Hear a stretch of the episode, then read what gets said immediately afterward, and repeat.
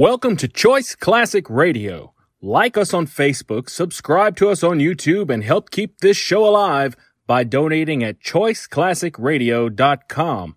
For more of your favorite old time radio shows, join us on our companion podcast, Choice Classic Radio Detectives, where we bring to you tales from the greatest detective shows the golden age of radio had to offer.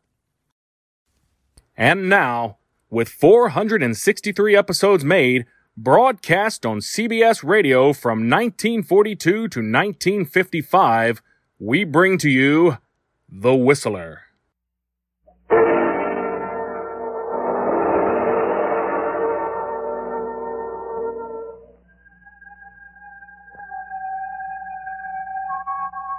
Good evening. This is Peter Lorre. Welcome to another performance dedicated to the shadier side of life, the mysterious, the criminal, the oftentimes murderous side of life. Oh, please understand that this is not that life can be beautiful or love thy neighbor. Oh, no, no. No, my friends, this is the Mystery Playhouse.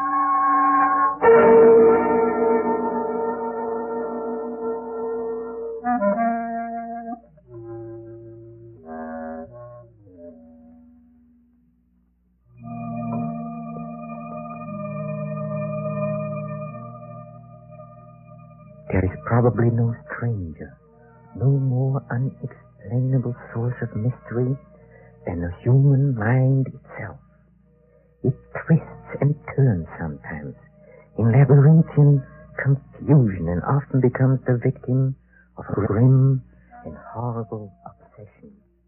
An obsession that has no relationship to the life surrounding it, but one that is very real to him who is obsessed. Listen.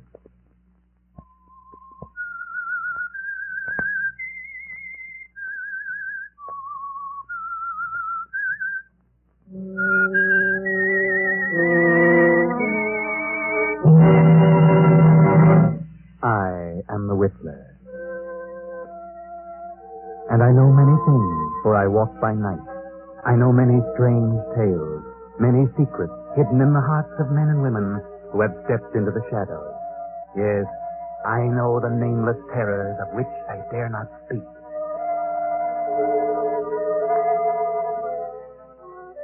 Professor Arthur Rugsby had a theory. Professor Rugsby is a psychologist, and this is his theory. I contend that a person who has decided to kill himself can very easily be turned from this desire to the desire of taking the life of another. I can prove my theory, and if necessary, that is what I will do.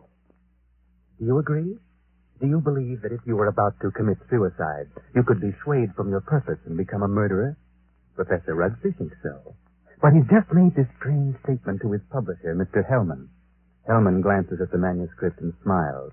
The professor leans forward and asks, Well, Hellman, what do you think? It's purely conjecture, simply a theory, and I wouldn't advise publishing it. But I've worked on it for a long time, and it will work. What good have you accomplished it. you can prove it? It's negative. It's not negative. It's positive. I know it. It's so silly. Fancy, an ordinary human being has suffered reverses, is sick of it all. He wants to leave it all behind him. And you say he can be changed to want to kill somebody else. I do. Self-destruction and the destruction of other life are closely related in the mind. It's like, well, a hair's breadth.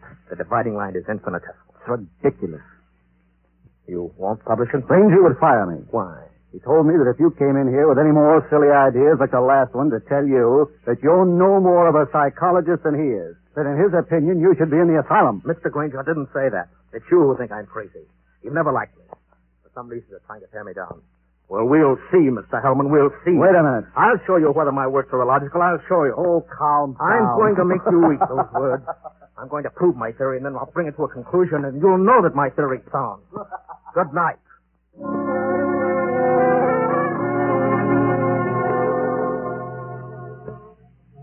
Professor Rugsby, seething with resentment, rushes from the office, strides angrily down the street, muttering to himself, and goes home late for dinner. He finds a note from his wife, Myra, saying she's decided to go to the opera and will be home around 11.30. Then he gets an inspiration. He will find a subject for his experiment. So he goes to the bridge over the deep canyon, the bridge called Suicide. And strangely enough, he hasn't long to wait. As he stands against the railing in the fog, a figure appears a few feet beyond, studies the distance below. Wait a minute. Huh? That, that's very silly. Go me. Oh, no, I, I couldn't do that. I, I need you. Get away. Look, it, it's 500 feet to those tracks below. Hard steel rails. And don't believe what you heard about not knowing what happened. Let loose. People don't always die instantly. They live in agony for minutes and sometimes for hours. It's a horrible death. I know. How do you know? I'm a doctor. Doctor? Yes. I can tell you much simpler ways, much less painful ways, and quicker. You're a nice-looking girl, an intelligent girl. Maybe after I talk to you a while, you, you wouldn't want to do this at all. No. Maybe a few minutes' talk will change the entire picture for you. What could you do to help me? There's a motive back of your wanting to do this, and I'd like to know what it is. Nothing to Haven't you any relatives, any loved ones you'd like to do something for? Yes. If you talk with me for a while, maybe I can find a way clear to help. Oh, you sound crazy to me. Oh, no.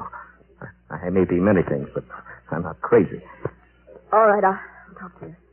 Where? My apartment. I might have known. No, no, no. I'm serious. I really want to talk to you. All right, I'll take it.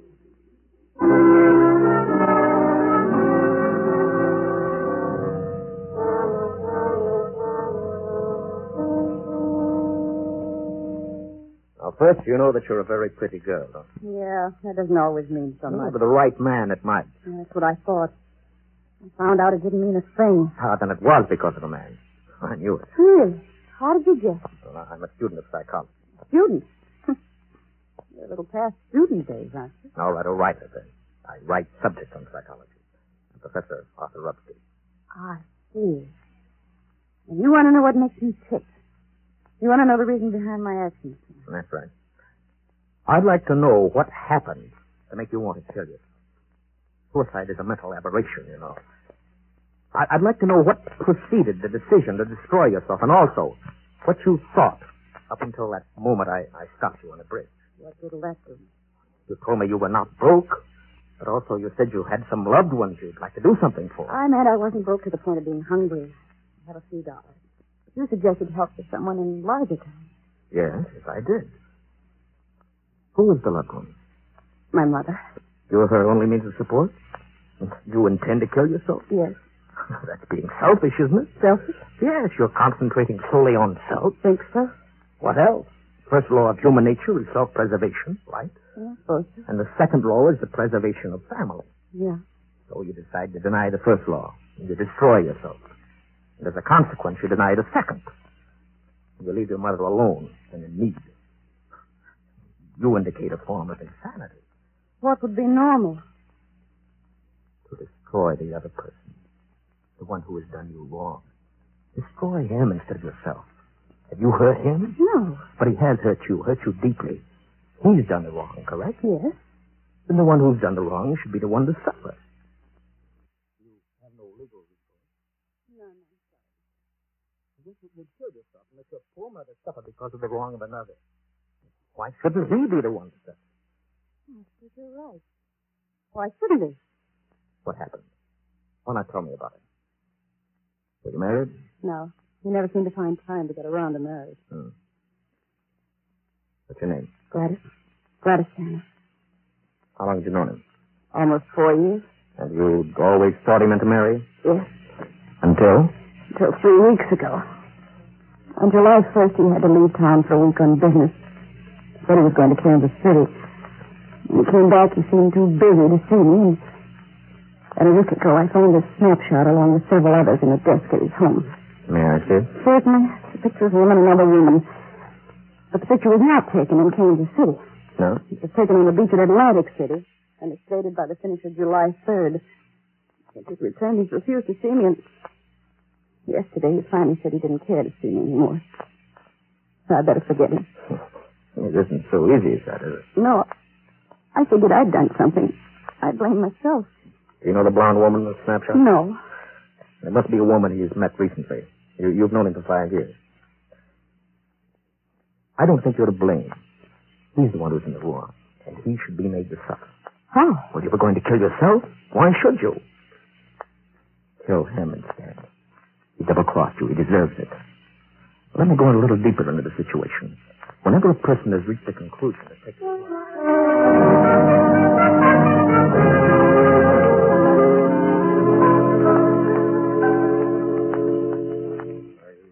sure you made up your mind, Miss Stanley? Positive. Now, if you're careful, you won't be caught. But whether you are or not, I'm giving you this check for a thousand dollars. Made out of cash. To be sent to your mother only after the man's dead. Uh, write his name on this pad. There you are. Hmm. Now, I don't know what's happened to the newspapers. I'll withhold payment until I learn that you've gone through with it. It'll happen tonight. Very well. Are you, you're sure you're determined? Absolutely. Nothing could stop me. Now, I'll tell you my reason for this. I'm a psychiatrist. I've had a theory that a person bent on suicide was akin mentally to a person bent on murder, and that the difference between the two was so slight that the suicidal desire could easily be changed to the homicidal desire. And that's what's happened to me. Exactly. Well, now that I know what you're getting at, suppose I change my mind again. Yeah, you want, I know. Here's a small revolver. It'll fit easily into your purse. All you need. Wipe your fingerprints off and leave the gun near the body. Well, goodbye, Dr. Rugsby. Goodbye, Gladys. And good luck.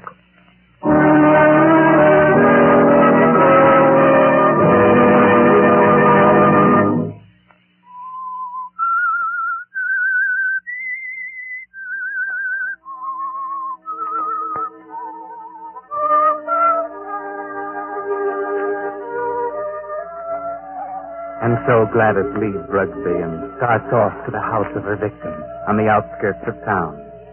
Rugsby stands for a while lost in thought, then takes his hat, steps into the street, and 20 minutes later he stops his car a block from Hellman's bungalow.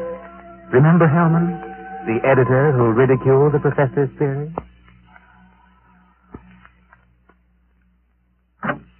Oh. Hello, Rugsby. Good evening, Hellman. I thought I'd drop out and have a little chat with you. Why this time of night? Eleven? Didn't think that was late for you. Oh. Come in. Uh, What's in your mind? I I want to talk to you about my theory you ridicule so definitely. My theory about suicide. Oh. Well, I, I uh... said I'd prove it, didn't I? Yeah, but what are you getting at? It's going to be proved. My theory is going to be proved tonight. Well, go ahead and prove it. It isn't funny, oh. No? How in the world can you prove anything like that? What good will that do you? More than you'll ever know. I don't like you, Hellman. I've never liked you. I know you don't like me. I can't help that, Rugsby. What are you staring at? Is there someone here with you? Certainly not. That, that woman's purse on the Davenport. Huh? Well, my, uh, my secretary dropped by earlier this evening with a, with a manuscript. She, she must have forgotten it. Uh, she's not here now. Of course not. I'll continue. I found a subject. A girl who was ready to commit suicide because a man had tossed her over for another woman. In a few hours, I was successful in changing her thoughts from suicide to homicide. And she's going to kill the man tonight. What do you think of that? There may be a dozen murders tonight. Ah, but you'll know which one I mean. You'll know about this murder. What do you mean? Because I'm going to tell who the victim's going to be. If you know who the intended victim is, why don't you stop it? but I wouldn't have proved my theory. You put the girl up to it. You're insane, Rugsby. You think so, Hellman? No sane man would ever think of such a useless, senseless idea. For heaven's sake, stop laughing! I'm thinking about the victim. What he learned. Who is the victim? Morton Hellman. What? Yes, you. Who is the girl? I know of no girl who want to kill me. Well, this one does. No. I wouldn't put it past you to hire somebody to do something like this. No, no, th- this girl's no fake. This girl's serious, deadly serious. Who is she? I don't know. You're the only one I know who doesn't like me. You're the only one I know with a motive. But believe me, Rugsby, you'll not get away with it. You've probably hypnotized some poor woman, figuring she'd never remember what happened. Oh, Hellman, you underestimate. Maybe I do underestimate your evil mind, but believe me. Put your hands up, Hellman. Get away from that desk. I'll just take care of your gun, Hellman. You know, when did you start carrying a gun, Rugsby? Huh? A gun? Don't be silly. This isn't a gun in my pocket. It's just my pipe. See? what do you hear, Hellman? Nothing. Oh, I heard it too. Sound on the porch. Well, I leave now. back way. I'll put your gun in the kitchen. You look so anxious. I'll be very careful to remove all the fingerprints. You insane fool! Fancy. You, you helping. You're going to help prove my theory. Good night. Crazy devil. I'll have him locked up before he gets across town. Good evening, Mr. Hill. What? How did you get in here? Through the patio door. What do you want? I wanted to talk to you. You sure that you're not under the influence of someone? What a strange question. What do you mean? That crazy professor. You've been hypnotized. Just imagining things. And what are you doing here? I wanted to tell you something. Yeah? What? When you first indicated to me that you were through with me, I was terribly hurt. I thought all along that we were to be married. I, I couldn't understand. I Tried and tried to think of something I'd done to cause our breakup. I happened to find a snapshot in your desk. Snapshot? Take a look at it. Kansas City? No. Atlantic City, New Jersey. You and a blonde. And the date is stamped on the back. Business trip. Yeah? What about it? I just wanted you to know that you weren't so slick. I wanted you to know that, that I knew about the blonde. That I knew you'd lied. Now that you've told me, what good does it do you? A lot of good. First, I thought you came here intending to kill me. well, goodbye, Morton. And good luck in your new venture. Thanks. What venture? This one. Gladys. Gladys!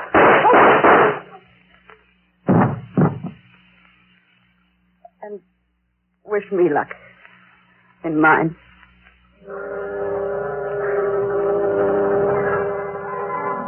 And Gladys stands staring for a moment at the body. Then she wipes off the gun, drops it to the floor, takes the professor's check from her purse, steps to Hellman's desk, takes pen and paper, calmly writes a note, puts it with the check into an envelope, addresses it, stamps it, turns out the lights, and steps quickly out the door and down the street. At the corner, she pauses, drops the envelope in the mailbox, and disappears. Well, Professor Rugsby, there you are. You heard the shot. The perfect crime. You can go home now and go to sleep. Ah. Myra, Oh, oh, Arthur. what are you doing asleep on the Davenport? You know what time it is?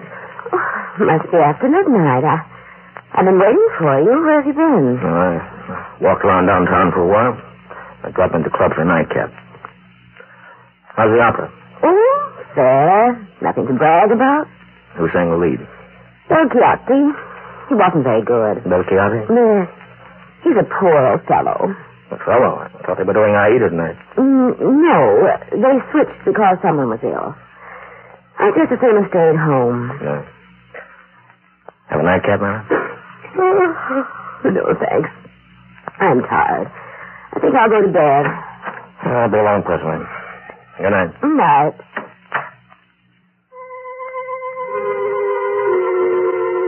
Well, Professor, it's been a great day. A triumph for you. Your theory proved and nothing to be traced to you. The one perfect crime. He sits over his drink for a while, then turns out the lights and goes to bed. The night passes and morning comes. The professor rises cheerfully and prepares for breakfast. Then... I'll get it, Myra. Uh, yes? Are you Professor Rugsby? Yes. May I come in? I'd like to talk with you. Oh, of course. Uh, what is it? Is your wife in? Yes. I'd like to see her, too. Who, who are you? I'm Lieutenant Davis, Detective Headquarters. What? Who, who, what do you want? Will you uh, call your wife? Oh, why, certainly. Uh, Myra, uh, what's this all about? Uh, what is it, Arthur? Uh, this is Lieutenant Davis from Detective Headquarters. He says he wants to talk to us. Oh, really? What about? May I ask where you were last night, Mrs. Rugsby? Why, certainly. I, I went to the opera. What time did you get home? Oh, I imagine it was around 11 or shortly after. Were you at home last evening, Professor? Well, I, I was at the club and got home about 12.30. What's this all about? Do you know Morton Hellman? Certainly. What about him? He's been murdered Murdered. Good Lord, when? around midnight last night. They found him this morning. Terrible. Oh, I've known him for years. He was editor in chief of the company publishing my writings. I'm a psychologist, you know. Yes, I know. But what do you want to know from us? Well, we weren't connected socially with Hellman, just in business. Did you know him, Mrs. Rugsby? Yes, yes, I knew him, very slightly. Do uh, either of you know of anyone who'd have reason to kill him? Well, certainly not. Everyone thought highly of him. Did you ever hear of a girl named Gladys Tanner? Gladys Tanner? No. Did you know of a Gladys Tanner, Mrs. Rugsby? No, who is she? She went with Hellman for several years. They were supposed to be engaged. For some reason, it blew up because of another woman. So what? Uh, is this your purse, Mrs. Rugsby? Well, well, why, of course it is. That's the one I gave you last Christmas, Myra. Why, yes, I... Oh, I must have lost it downtown. Where did you find this, Lieutenant? At Hellman's home. Hellman's home. Well, how in the world did Good it... heavens, but We how? found it on the sofa. I can't imagine how it could get there. And uh, this is the revolver that killed Hellman. Found on the floor beside him. No fingerprints on it, however. What? Uh, Uh, may I see it? Why, Myra, this is your gun. Well, I bought this for you two years ago when I went away on that lecture tour. yes, I, I, I think it's mine, but it just doesn't make sense. Did you have the gun in your purse when you lost it last night? Why, I, perhaps I did. I, why, I'm so confused now. I, I, I can't Well, remember. think, Myra, think.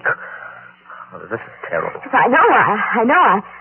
Oh dear, I feel ill. Did you ever fire this gun? Yes, uh, once last year up in the mountains. I, I wanted to see how it worked. Ever reloaded? Why, no, I, I didn't. When did you see it last? Oh, yesterday. And uh, you've never reloaded it. No, I, I've never reloaded it. Just didn't think about it. Maybe I did put it in my purse. I, I don't know. And whoever found the purse may may have used the gun to. Oh, I, I just can't seem to think. I, This gun misfired on the first two shots. The other three killed Hellman. This is the most amazing piece of coincidence I've ever heard.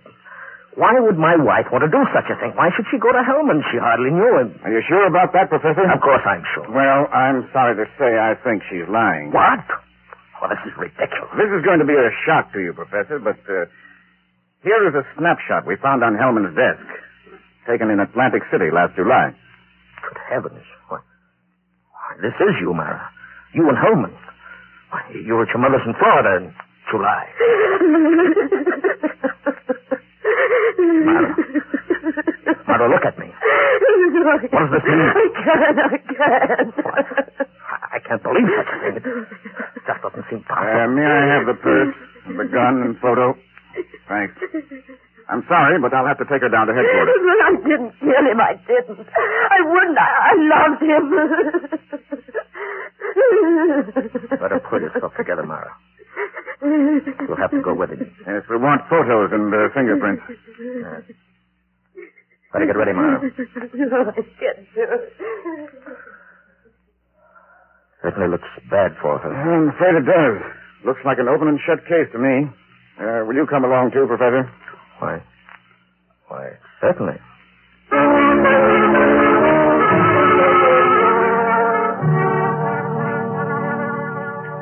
Now, it's several hours later at police headquarters. They've taken fingerprints of Professor Rugsby and his wife, Myra, and questioned them both. And Rugsby is just about to leave with a gloating smile on his face when an officer steps in and speaks softly to Lieutenant Davis. Lieutenant, Yes, Rankin. I stayed at Professor Rugsby's place, as you said. To look things over. And a few minutes ago, this special delivery letter came for the professor. This'll knock your eye out. Read it. Well, I'll be. Hmm. This fits perfectly with the handwriting we were trying to make out on Hellman's blotter. Uh, Professor, I'd like you to read a letter sent special delivery to you a few minutes ago. Postmarked last night. Read it. Oh, certainly. Dear Professor Rugsby, your theory worked to a certain degree. You convinced me I should kill him, but when that gun you gave me misfired twice, I almost quit. Then, as I looked at him on the floor, the old feeling of self-destruction came back. I'm going ahead with my original plan. Here's your check. I, I won't need it. Besides, I, I haven't a mother. She's dead. Better luck next time, Professor. Gladys Tanner. And, Lieutenant, a half hour ago, they found her body beneath Suicide Bridge.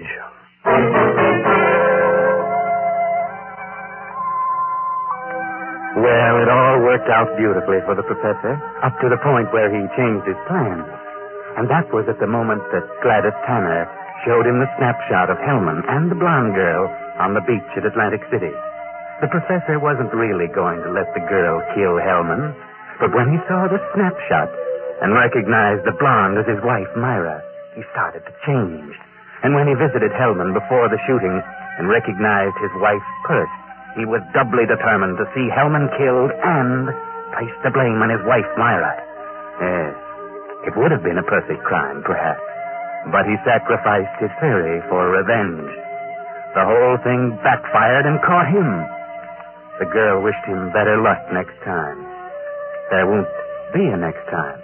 Not for the professor. I know.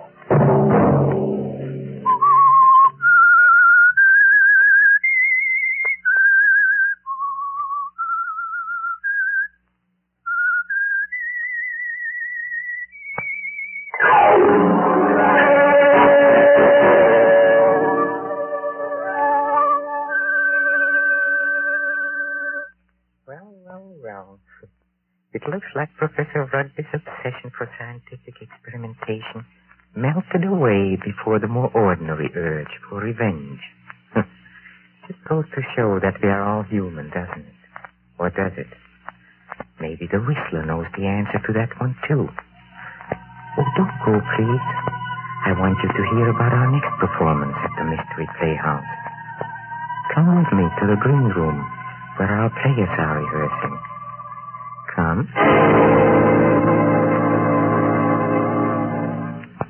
Mm, oh, Robert. Robert, before leaving the theater tonight, someone told me that you and and Julie Winthrop are going to be married.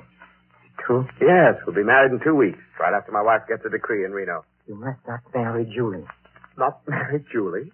Well, who are you to tell me what I can do? I know Julie well enough. I also know you. That's why you must not marry her. Self, it might be better for you to mind your own business. Julie and I are in love with each other. No, you're not. She's fascinated by your good looks. She, she's impressed by your fame, but she, she does not love you. Now, look here. We may be old friends, but I've all I'm going to. I... Wait a moment. I get it now. You're in love with her yourself. I? I'm in love with Julie? No, we, we are just friends. Friends? You're madly in love with her. That's why you came here tonight, isn't it? No. Friends. What? You're laughing. You in love with a girl like Julie. Why should my love make you laugh? Oh, so you admit it, huh? All right, I do. Why is it so funny? Do you think she'd have you? You, a, a clown, ugly, clumsy? you in love with Julie? And why not? Why not? You! Stop your laughing. Stop it. Look at yourself. No. Let go of me. No.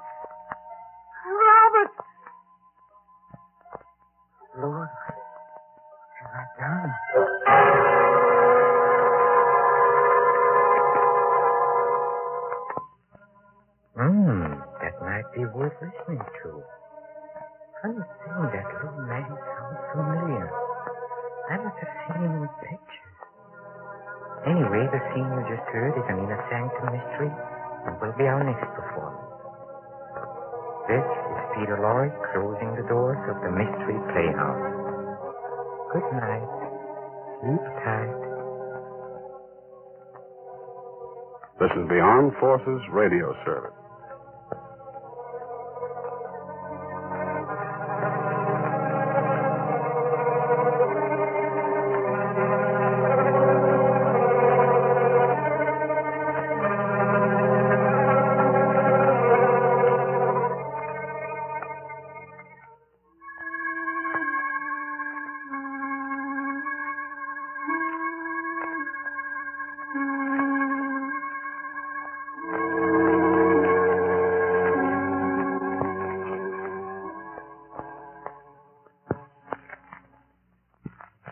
That concludes today's episode. We'd like to thank you and remind you to donate at choiceclassicradio.com. Remember, your donations make episodes like this possible.